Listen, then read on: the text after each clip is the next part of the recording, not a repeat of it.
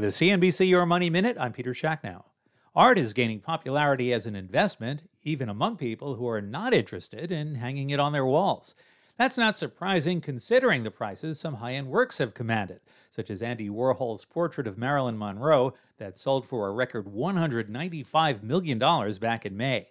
Scott Lynn is founder and CEO of Masterworks, which allows investors to buy fractional shares in valuable pieces of art. You've had art traded for hundreds of years at public auction.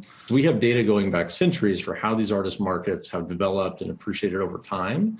So we think that in particular is just an interesting investment case, and people should think about it as part of alternative assets in general. Lynn says art is a legitimate way to round out a portfolio with alternative investments that could appreciate even when stocks, bonds, or commodities do not, and in fact have done just that in 2022.